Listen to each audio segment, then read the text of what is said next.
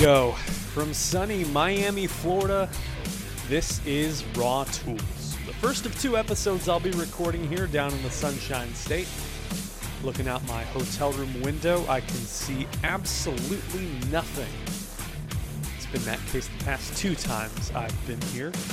The Chicago Bears keep finding ways to lose. I could have written that headline five years ago. It would be just as relevant as it is today. Chicago losing to the Steelers 29 27 on Monday Night Football. Oh, by the way, uh, Gab Gowdy is our guest today. Uh, the FanDuel, Cleveland Browns Twitter superstar. Seemed like a big coming out party for Justin Fields. Saw a lot of positive reactions on social media, and it should be. But among rookie quarterbacks this year, they're just not getting it done. And, and one that I want to talk about up front is Green Bay and Jordan Love, who was forced into starting this past week against the Chiefs when Aaron Rodgers went on the COVID list. Rodgers not vaccinated for COVID and due to protocols couldn't come back within the set amount of time after he was diagnosed. Um, Gab said, I don't know how many quarterbacks there are actively p- playing in the NFL right now, but Jordan Love is by far the worst one. And he left a lot to be desired out on the field, but it's not an open and shut case. You look at those conditions down there at Arrowhead Stadium, it was it was brutal. The wind was bad, it was getting cold. You were playing against a team with one of the loudest and best fan bases in the nation on the road in your first career NFL start. And it would be easy to make excuses and say, oh, Jordan Love could have done better under more favorable conditions. But I will say, I mean, that is the true barometer in the NFL these days.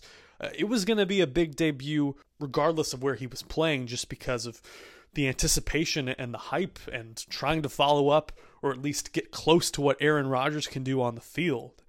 And I think a lot of people viewed this debut that Love had underneath a microscope. It would determine whether or not he had that it factor. And out the gate, uh, the ball placement was bad. Uh, Mid fourth quarter, really bad interception. L'Jarius Sneed picking it off at the five yard line, just wiped out a seven minute drive. I will give Green Bay credit. Their defense and their run game kept them as close as they could in that game, where no one was doing anything right, neither Patrick Mahomes or Jordan Love. But as I said, this isn't an open and shut case. Anyone who's followed my work over the past five years knows that I'm not a big fan of deeming progress as linear. Success doesn't follow a straight line, it doesn't follow a curve um, all the way up the x axis and y axis. If it did, every rebuild would start from zero, start from scratch, and increase and move upward in perpetuity. But that's not how it is. And you take a look at the stat lines from Sunday night between Jordan Love and Patrick Mahomes. Uh, Love goes 19 of 34 for 190 yards, one touchdown, and three passes for 20 or more yards. Completes 55% of his passes, has a 69 ish passer rating. Not that nice by NFL standards. As for Mahomes, 20 of 37, 166 yards, one touchdown, passer rating of 75 because he didn't throw a pick, 54 completion percentage. The unfavorable weather conditions, just an early November bitter cold game in Kansas City.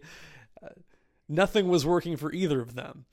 And I would give Jordan Love some credit that he was able to persevere and keep his team in the game till at least the final few minutes. One thing I did notice is that Love's confidence increased over the course of the second half. He established a bit more of a presence in the pocket, whereas in the first half, he would bail after one and a half, two seconds. His O line wasn't giving him a whole lot to work with, um, but he was making a lot of off balance throws in the first half. He was rolling out very quickly and splitting the field in half, sometimes trying to throw across his body. So I give him credit for making those connections later with Randall Cobb, with Allen Lazard, Marquez Valdes-Scantling, and Davante Adams. One other thing I noticed that was weird is that Kansas City put his mom and his girlfriend up at the very, very top of the stadium, which was which was nuts. I heard I read some joke on Twitter. And excuse me, my voice is going out here. It's been kind of a rough week. But someone made a joke on Twitter that Green Bay hasn't had to put in many requests for quarterback family tickets for the last 10 years or so. And on that note, you go back to Jordan Love completing 55% of his passes. Rewind the clock 10 years almost. December 18, 2011, Aaron Rodgers makes his debut at Arrowhead, coming off an MVP season. One touchdown for Aaron, passer rating of 80, 49% completion percentage. Green Bay was undefeated at that time, riding a great win streak, lost to Kansas City. Can you guess the starting quarterback in that game? Kyle Orton filling in for an injured Matt Cassel, but yes, Kyle Orton, Chicago Bears legend, Denver Broncos legend, not so much a Buffalo Bills or Dallas Cowboys legend, but Green Bay was just a couple miscues on special teams and an, just an upgraded quarterback away from having the Chiefs in the palm of their hands Sunday night. So, regardless of your opinion on the COVID vaccine, this is not what the show's about. But Aaron Rodgers not being available to come back through the COVID protocol really did let his team down and cost them what could have been a decisive win. It's been kind of a bad week for Aaron. Played the woe is me card on the Pat McAfee show, which is essentially Barstool Sports for men approaching their middle age. But this should be a good learning lesson for Aaron Rodgers. If he can filter out all that nonsense that he was spewing on Pat McAfee, he can play for the next four or five years. You take a look around the league, Ben Roethlisberger still has a career in Pittsburgh. Tom Brady has kept his body in premier shape. Uh, Green Bay will need him there as a presence at quarterback, and he could play for the next four or five years but they need him to be a leader, kind of be a river, not a reservoir, as they say. This team can do so much better, but looking at this game in a vacuum, uh, it's really upsetting the circumstances behind it and the situation that they threw Jordan Love into. I want to talk about safe hires. I'm in the state of Florida right now, and all is not well in the state of Florida Gators football. University of Florida team and head coach Dan Mullen just lost 40 17 at South Carolina on Saturday, the worst loss to the Gamecocks in program history. Things are trending downward for the Gators. They are 4 and 5 on the season, and Mullen thinks the right thing to do at this point would be fire defensive coordinator Todd Grantham, and they fired their O line coach as well. Um, every college head coach has a bit of narcissism uh, and the feeling that the rules don't apply to you. Uh, but in the end, culpability falls on the head coach. This late in the season, Florida boosters and fans and anyone following the program knows that the blame rests on the figurehead. It's who's driving the ship. And it's curious because I don't know if anyone saw Florida being in this position in year four. Florida hired Mullen after the 2017 season. He had just spent nine years at Mississippi State, had built that program into something respectable in the SEC West, wasn't a perennial contender, but he did well at a program that hadn't experienced a lot of winning in recent history. And so the impression to me at the time, I was working in Knoxville, was that this was a safe hire, quote unquote, for Florida. Uh, seven and five being the absolute floor. Mullen could win at Mississippi State, so you give him the resources in Gainesville, and they should be a perennial contender. That is not the case. And the only division title they have won in four seasons will be during last year's anomaly COVID season. They went 8 and 2 in conference play. You don't get that sample size in a regular college football season under normal circumstances. So they've lost three straight this year. They're two and five in conference play. You got to wonder how far is too far for the Florida administration. I remember not too long ago in 2017, there was a super short lease for Jim McElwain. Florida had gone through some pretty rough years, particularly the administration before, or the head coaching regime before, with Will Muschamp. So Jim McElwain had no leash and he was out after two and a half seasons. And those first two seasons, he won division titles. It wasn't that he wasn't winning, is that he wasn't winning flashy enough or well enough. Now with Mullen, they're just not winning. He was 69 and 46 in nine years at Mississippi State, only finished as high as second in the division once. You, you wonder is this what Dan Mullen is? He had a sub 500 conference record with the Bulldogs. And again, four years at Florida, one division title. Granted, Georgia has been a behemoth, and that rivalry has been fairly matched through the first four years. Florida's had Georgia's number a couple of times, not this year. But you think of the lows that, that Florida has gone through in the past four years. They had their first loss to Kentucky in 32 years back in 2018, and now he's done it twice. Even Jim McElwain did not lose to Kentucky. He came very close. And I remember he looked sullen, almost depressed, like about to cry after it happened. But I don't know. I don't want to ramble. I think there's a good encapsulation on Twitter right now. There, there's scenes cut back to back of locker room speeches, and it's Kirby Smart preparing his Georgia Bulldogs for a game, and Dan Mullen preparing his Gators. And just the way that they talk, the demeanor, the terminology, the attitude, it's night and day. Kirby's telling his players to let loose and rip their ass loose and whatever that means. And Dan Mullen is very much enunciating, kind of gently guiding them. You saw that hit piece in the Athletic said a lot of teams didn't really respect the way Florida played this year. So they didn't play that hard. That comes down to coaching.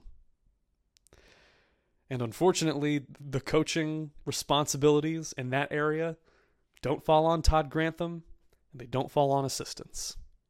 It's Dan Mullen. It's sink or swim time. I apologize for fumbling my way through that monologue, and my throat was very clogged up those first five minutes or so. So if you made it this far, thank you. We got Gab Gowdy coming up in just a few minutes.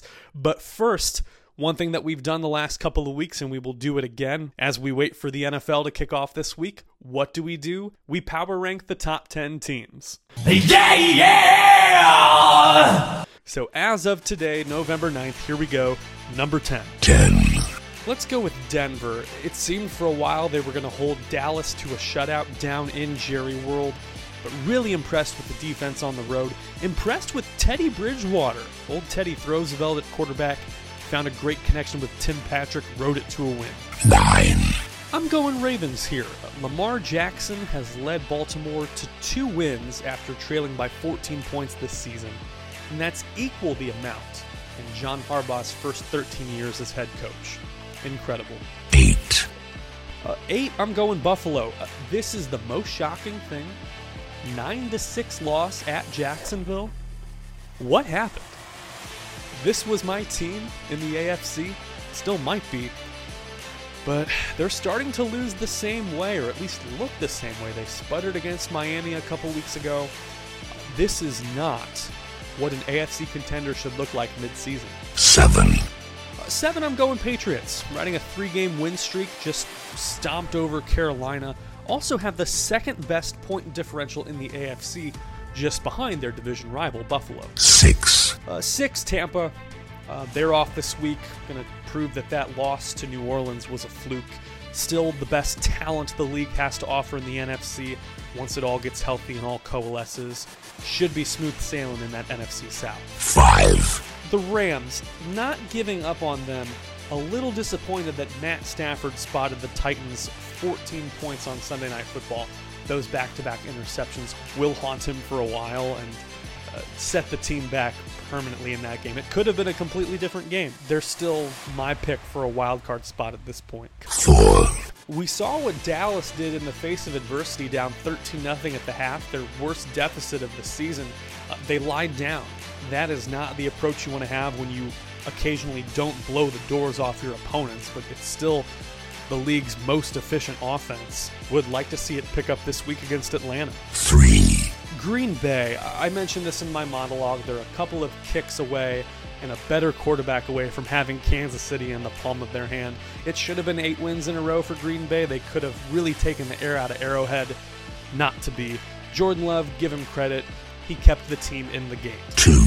Cardinals right back on track. They lost to Green Bay, but regathered. Didn't have Kyler Murray, didn't have DeAndre Hopkins, but still an impressive 14 point win over the Niners. Colt McCoy was in his vintage Texas Longhorn form, showing that this team can win with just about anyone. One. The Titans, that lockdown defense, Kevin Byard, the pick six, just two consecutive interceptions the Titans had against the Rams, really put that game in hand. Uh, Ryan Tannehill deserves a Purple Heart or some sort of gold star for surviving seven years in Miami, particularly the Adam Gase years. He was not at his best in this game, but still made it work. And the team not relying on its rushing game with Derrick Henry out for what could be the remainder of the season. Didn't rely on Adrian Peterson in his first game with the team. I really like the grit and perseverance. As of right now, the Titans are the team to go through in the AFC. My guest today is a content creator at FanDuel. She's a sports social media influencer.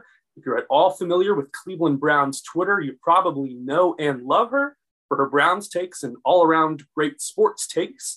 And she might just be your favorite sports personality on the internet if you are not a Pittsburgh Steelers fan. It's Gab Gowdy. Gab, welcome to Raw Tools. How are you? Hey, yeah, I'm good. Thank you for having me on here today. This is a, a great get, and I've wanted to have you on since the very beginning. I'm glad that we finally got to make this happen because from afar, I respected and just watched how you grew your following during the pandemic. You started those follow trains on Twitter and you brought in this whole community. And now you've really built up your brand to, I'm trying to, to be this big thing. yeah. I mean, that was that it's been it's been crazy. I'm not gonna lie, to be honest. You're not gonna it's lie. been a crazy, yeah. It's just it's just I don't know. It's just been a complete career switch flip to get where I am now. So it's just insane. So that's been fun. Let's talk about that for a second, because you are a chemist by trade, right? Yes. Do you do you still does one stop being a chemist, or are you still a chemist? What's I the... stopped. I stopped it. Yeah. yeah, I stopped being a chemist, and I started doing posting memes on the internet. I guess that skill never goes away, right? Like it's yeah. still there as a fallback. I mean, oh, for sure, yeah. That's the dream, then. I mean, you've got the great foundation moving forward. Yeah, for now at least. well, let's start with what we just finished watching the Battle of Ohio. I think probably Cleveland's best game of the year, beating the Bengals 41 16. After that first drive, Denzel Ward picks off that ball at the one yard line, takes it to the house. The Browns have three turnovers on defense. Just an incredible game. How refreshing is it for you to finally have a game where they just stuck it to them all four quarters? Uh, that was crazy. That was like, I was like, well, I going into that, I didn't think that was going to happen. I was like, our defense is probably going to fold. The offense is going to be mm, whatever. I just, I just thought it was going to be way closer. I thought we were still going to win, but I thought it was going to be a closer game. And our defense, that was crazy. That was phenomenal you had everyone making plays, not just Denzel Ward, but I mean, I covered AJ Green when he was at Oklahoma State. Great fumble recovery. I love AJ Green. He's so nice. Yeah? Yeah, he's really nice. Nice guy. When did you meet him? When did I meet him? Last week. Oh, at the game? No, that's just throughout the week. I was seeing, we have the same agency. Oh, that's right. Wasserman, yeah. Mm-hmm. He's represented by them. And then, yeah, so that's how we connected. That's great. Very cool. What did you guys talk about? Just, he said, Well, what do you do in sports? And I was like, uh, talk shit. He's like, no way. and that was just funny. He was really nice. That's awesome. A great story. Uh, undrafted free agent. Uh, had the tools to be a, a late round draft pick, but just kind of obscure. Mm. Playing at a Big 12 school where the defense was still on the on the up and up. Yeah. But that's great. He has filling a role on that defense that's really been so good uh, these last few weeks and is getting better. Um, leading up to this game, I was following your, your Twitter feed, and it seemed like you were a bit exasperated with Browns fans, it, feeling like they were a bit complacent with four and three, yeah. four and four. Why? Well, I mean, like, I get it. We all say it's a long season, a lot of things can happen. However, just because you weren't good for a long time doesn't mean you don't deserve to be good every single week. And I get a lot of them, they're like, well, we did this last year. I'm like, I don't really care what we did last year. Like we did it and that was cool. But if we talk about what everybody did last year, that'd get exhausting because there's no point of playing this year. Mm-hmm. And it's always like, well, we won a playoff game finally. I'm like, okay, well, let's try another. Like, because the point of playing in the NFL is to win football games. I, I felt you were about to say don't give a shit and you can totally do that. This is raw it's unfiltered. Okay. Do not feel the need do not feel the need to hold back or restrain yourself. Uh, how much of a temptation is there as a browns fan to, to dwell on the mediocrity that, that's led up to this the past 20 years? They all hold on to it for some reason. I'm like guys we're good. Come on just like want more. You know what i mean? Like because we have the players that can give us more so we should be expecting a little more. Not saying that they owe us anything, like the players, they don't owe us anything. I'm just saying, like, as fans, we should want more than what we've had before, which is not much. I'm trying to figure out the reason why, because I've rooted for mediocre, formerly mediocre sports franchises in the past, and it feels like there's a bit of like a security blanket in that, you know, either five and seven or under 500 baseball team kind of thing is that kind of what it is? It's just this unknown uncomfortability with the unknown of what's beyond a you know nine and seven or nine and eight. Season? I guess, I guess it's that because I don't know what else it would be. Yeah, I, the last few weeks it's been a whole lot of drama around Cleveland, specifically with that OBJ situation. It, it didn't work out with Odell Beckham, and I think the data proves that up. That Baker's more efficient without him. The team was scoring more points and winning more games without them. But it felt weird that, that there was a need to take a side. That a lot of fan bases were, oh, I'm Team Baker or oh, I'm Team OBJ. Yeah. And, it, and it's really, I didn't think that was really what it boiled down to was whether or not the team was better with or without OBJ. On which side or on which argument did you fall during this whole saga? I just thought it was ridiculous the things that grown men were saying about other grown men. I'm like, they're not they like, why are you guys being so mean to each other? I'm like, just because one person likes whoever they like doesn't mean you have to yell at the other person. Like, I think Baker Mayfield is a, I'll say maybe a top 15 quarterback. I'm not going to give him more than that, but I don't think he's terrible. Do I think Odell could be one of the best receivers in the league? Yes. It's just not going to work with them because whatever they got going on is not happening it's it's such a, a slippery slope. Kind of like I feel like I'm treading on ice. If you were to go on social media and say, "Yeah, Baker's a, a top 15 quarterback in the league," oh, but you could do, but you could do so much better, and you add sort of that. I'm not going to give him, you know, more than 30 million dollars a year. Yeah. And you've even talked about this a little bit that he's not worth breaking out the Brinks truck for. But that's such a point of pain for Browns fans. Why? I because they've never seen anything like it, and like this is not any hate to him because what he's done for us is great. Yeah. I'm just saying they just settle for just like the bare minimum. And he's given us a lot. He has. However, I'm just saying you you cannot tell me that he is a top 10 quarterback. Today, you can.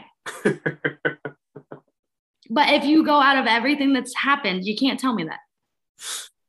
Yeah. And like they want to pay him so much money. You look at Josh Allen, you gave him $40 million. He just lost to the Jags today. So it's not just him. It's just like all Patrick Mahomes, even they, they don't need that much money. NFL is weird because you can't have everything with the salary cap. You've got to focus, you got to distribute, you have to have a playmaker on each unit and distribute it, distribute the money wisely. Baker's coming up at the end of his rookie contract. And it was weird the narrative leading up to this game before the OBJ thing. It was Case yeah. Keenum had to come in, Baker had the bum shoulder. Now it was, oh, the Browns can win without Baker. It felt very dramatic. Now it's like it's stressful. Yeah. How how much? Uh all. It's just so stressful because each week it's a different thing. And I just hope for the life of me that we can just continue and keep winning because I cannot go through this process every time we win a game. And then we lose and then you go through it again. Does that make sense? It's just like our way of how it goes. Like we win a, we win a game by a lot of points and then we're great. Then we go a couple weeks later and we lose to someone mediocre. And then we lose to a good team and then we beat someone's bad and then it's all over again. I'm like can we just stay consistent? I would love it. Consistency Just in the run game. happen. is bad. Yeah. Yeah, it might not. I mean, the next couple weeks will be interesting. New England and Detroit. You would hope. Well, we should we should win at least one of them. knock on wood. yeah, If there was any time for Dan Campbell and the Detroit Lions to show out, I swear. um, it, it was an interesting narrative with Baker dealing with that shoulder injury. It seemed like there were three options for the Browns. You, ride it out, maybe another Yeah. year, you move off him, or you deal him in some capacity. Uh, today, Baker was really efficient. Had that Yeah, great was- pass to. Peoples Jones. How much did that move the needle for you, Baker? For Baker, Not overall? any. why not? I'm not. It's not going to move anything for me because I've seen this happen every single year. We beat the Bengals and then we go, oh my god, we're so good, we're going to win a Super Bowl. It's literally it's literally like we beat the Bengals every single time. And everyone's like, yep, we're in. this is the first time in a couple of years where it actually it feels like it matters. You have Yeah, good quarterback in Burrow. The teams, the Bengals were playing some really good ball. They blew out the Ravens a few weeks ago. Seems like this game has more meaning than usual. I say if we beat the if we sweep the Ravens, then I'm sold. It's a tall task. Yeah, but that's that's what it is. We beat we have to beat them. Uh, who else do we have? The Packers. That we probably won't beat them. So that's whatever. Um, we have to be. If we don't beat the Steelers, I'm not sold That because we should have beat them last week. That was the That was embarrassing. that was Yeah, that was bad. That was really bad. Like you can't tell me that we are a worse football team than they are. Yeah. Baker is, I mean, statistically speaking, in the last 20 years, probably the The best best quarterback. quarterback in Cleveland. Yeah, So, so but what? that's so like you're G, you're GM of the Browns. What would you do with him after this year? I don't know because it's not over yet. What do you need to see out of Baker to cement him as quarterback for the next three, four years in your mind? What he did today every single week. Hmm. Not every single week, but I need it more. I can't. I can't have game. This was the first time he threw a touchdown pass in like a month, which was amazing.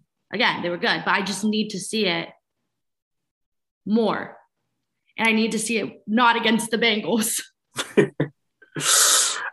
Consistency be, becoming a theme. In What would you do? What would I do with Baker? Hmm. Yeah. I don't know. I've got a significant Oklahoma following. I can't. I got to watch my words here. See, Oh. see, I know it's hard because they yell at you.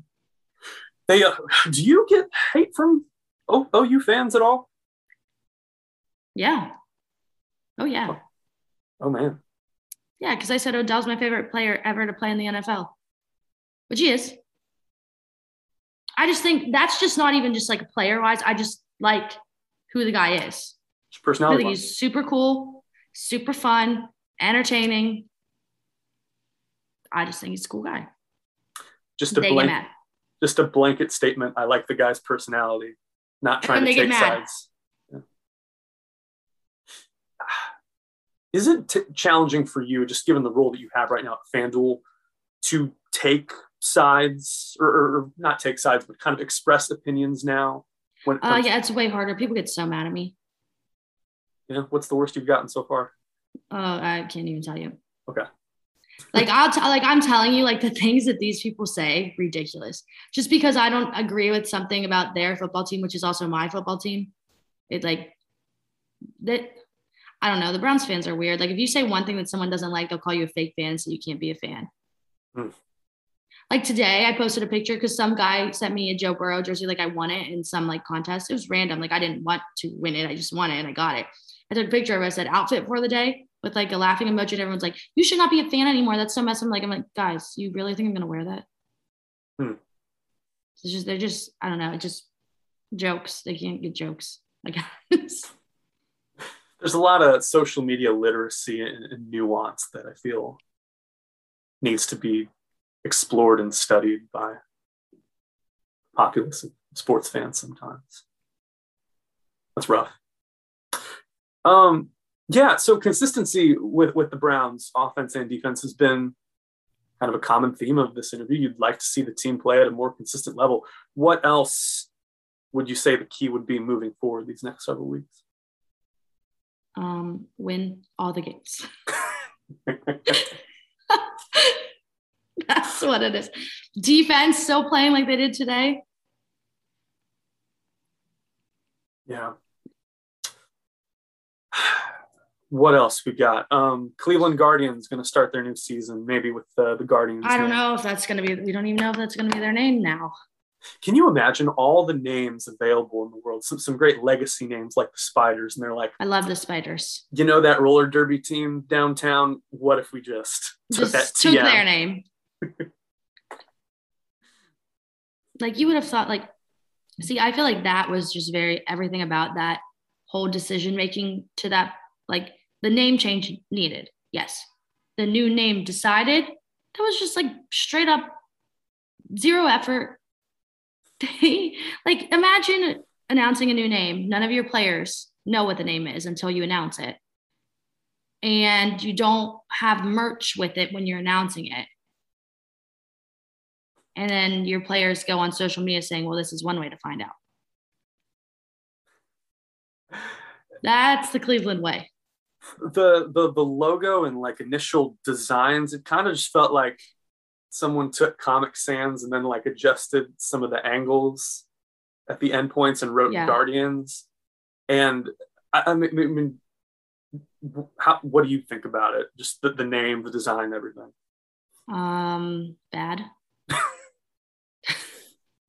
yeah I think it's bad. Like I, I wanted, I'm just, I was big on spiders. I didn't go for it. So it's like, this is not good. This is not what I like. Hmm. But I mean, like, I'm still going to go to the games, obviously. yeah so coming up the next few weeks for you what do you got going on what are you following Mm, sitting on my couch watching football. Oh, how do you celebrate a browns win yeah Depends where you're at and where you're watching before. okay Because sometimes, sometimes, okay, so we celebrate, celebrate. I'm not, that's a loose term that I'm using. Party, is better one. After the losses, too. Because, I mean, that's, that's what we've always known. You watch the game, you go out, and you carry on your day. good times and in bad, sickness and in health. That's good. What else am I missing? The Cavs are good at basketball. Yes. Oh my goodness. Yeah, and you've been to a few games already this year. hmm Yeah. I love the Cavs. Yeah. Um, just real quick. I mean, what have been your first few impressions? What's working for? uh, young, fun team with a couple old guys on there keeping them together. Kevin Love, Ricky Rubio, and they're just looking good. They're having fun. They they're playing good basketball, good fun basketball. They look like they're in a fun environment. They all look like they're enjoying to be around each other. We don't have teammates going to Bleacher Report this year, tattling on each other. so it's been fun so far. Mhm.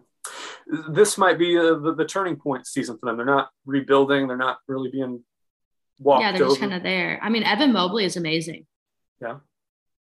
He has looked so great. He's like the best one on the floor every single game that we've had.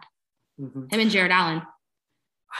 I remember reading an article, I forgot where it was from, it might have been cleveland.com, but how the staff is giving Mobley like different types of players on film for him to study before games. Like one game it'll be Giannis, another it'll be Kevin Garnett, and trying to play to his strengths almost and make him develop different uh, tools reminiscent of those stars. Who does he remind you most of? Who does Evan Mobley remind me of? Yes. Uh, see, not none of them. Hmm. Because he's quiet and he's just doing whatever. He's quiet. He's just staying to himself and he's just playing basketball. I mean, I feel like he doesn't have like the star power, like, you know, like LeBron James came in, he had the star power. Like Jalen Green, he has some little star star power to him. I just I don't know. I just think he's just there and he was like overlooked and he was just quiet and now he's just playing basketball, scoring points. You mean like that media friendly, larger than life Yeah. personality? He's a little bit Yeah. more humble.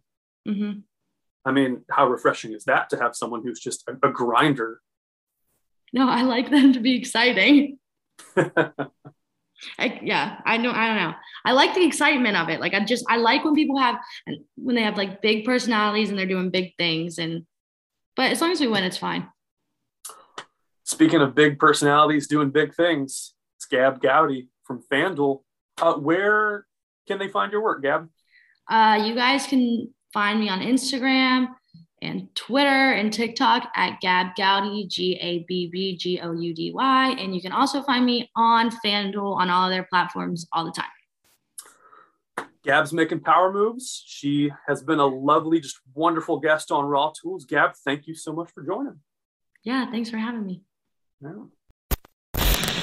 We'll wrap things up by talking college football playoff this week we did something different. We we took the four main football guys here at Studio Soapbox and did our own college football playoff poll.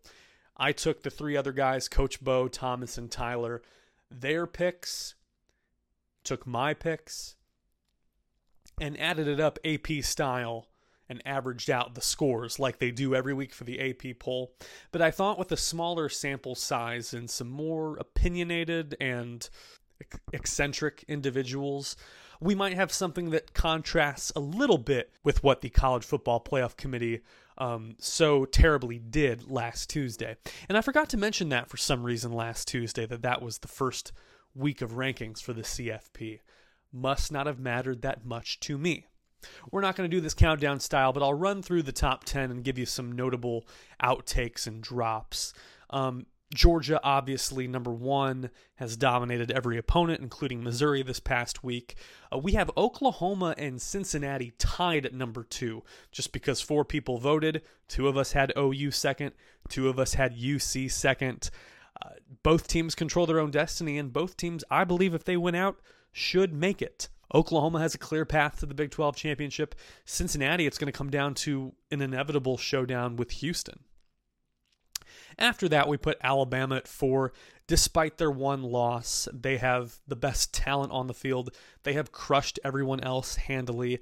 And the rest of the season looks easy. They've got New Mexico State non conference wiffle ball game uh, down there in Tuscaloosa. Then it's Arkansas and then Auburn. Don't know how the Iron Bowl will shake out this season. I would not put my money on first year head coach Bryan Harsin and the Auburn Tigers. Oregon at five, 10 point win over Washington leaves a lot to be desired. Ohio State at six. Oklahoma State and Notre Dame tie at seven in this poll. OSU has been on the up and up. They had that one lukewarm kind of fart of a loss that Mike Gundy has once a year uh, to Iowa State a couple of weeks ago. ESPN's Football Power Index, or FPI, gives the Cowboys a 43% chance to win Bedlam this year. Who'd have thought? Notre Dame uh, still suffered that loss to Cincinnati early in the season. That will factor in if they somehow win out and everyone above them loses. Uh, Michigan at nine, Texas A&M at ten. Uh, Aggies really holding out hope for another Alabama loss because if A&M wins out and Bama loses again, that's your surprise SEC West uh, division title winner, the Texas Aggies. Uh, UTSA is undefeated, and they were left out of the college football playoff rankings last week. Uh, must have something against Conference USA. They came in 12th in our poll. Michigan State dropped to number 13 in our poll after losing to Purdue. And Baylor took a dive as well. I had them 10th last week. I told you my strategy is that if you lose to an unranked team, you get pulled from my top 25 that week. With the chance at redemption the following week, you can definitely get back. So, yeah, everything else, uh, this whole poll result posted on my Twitter at Luke Slaybaugh. The first Studio Soapbox poll. We will continue to do this as we lead up to the playoffs. And that was the podcast. Thank you so much to Gabb Goudy for coming on and talking the state of the Cleveland Browns.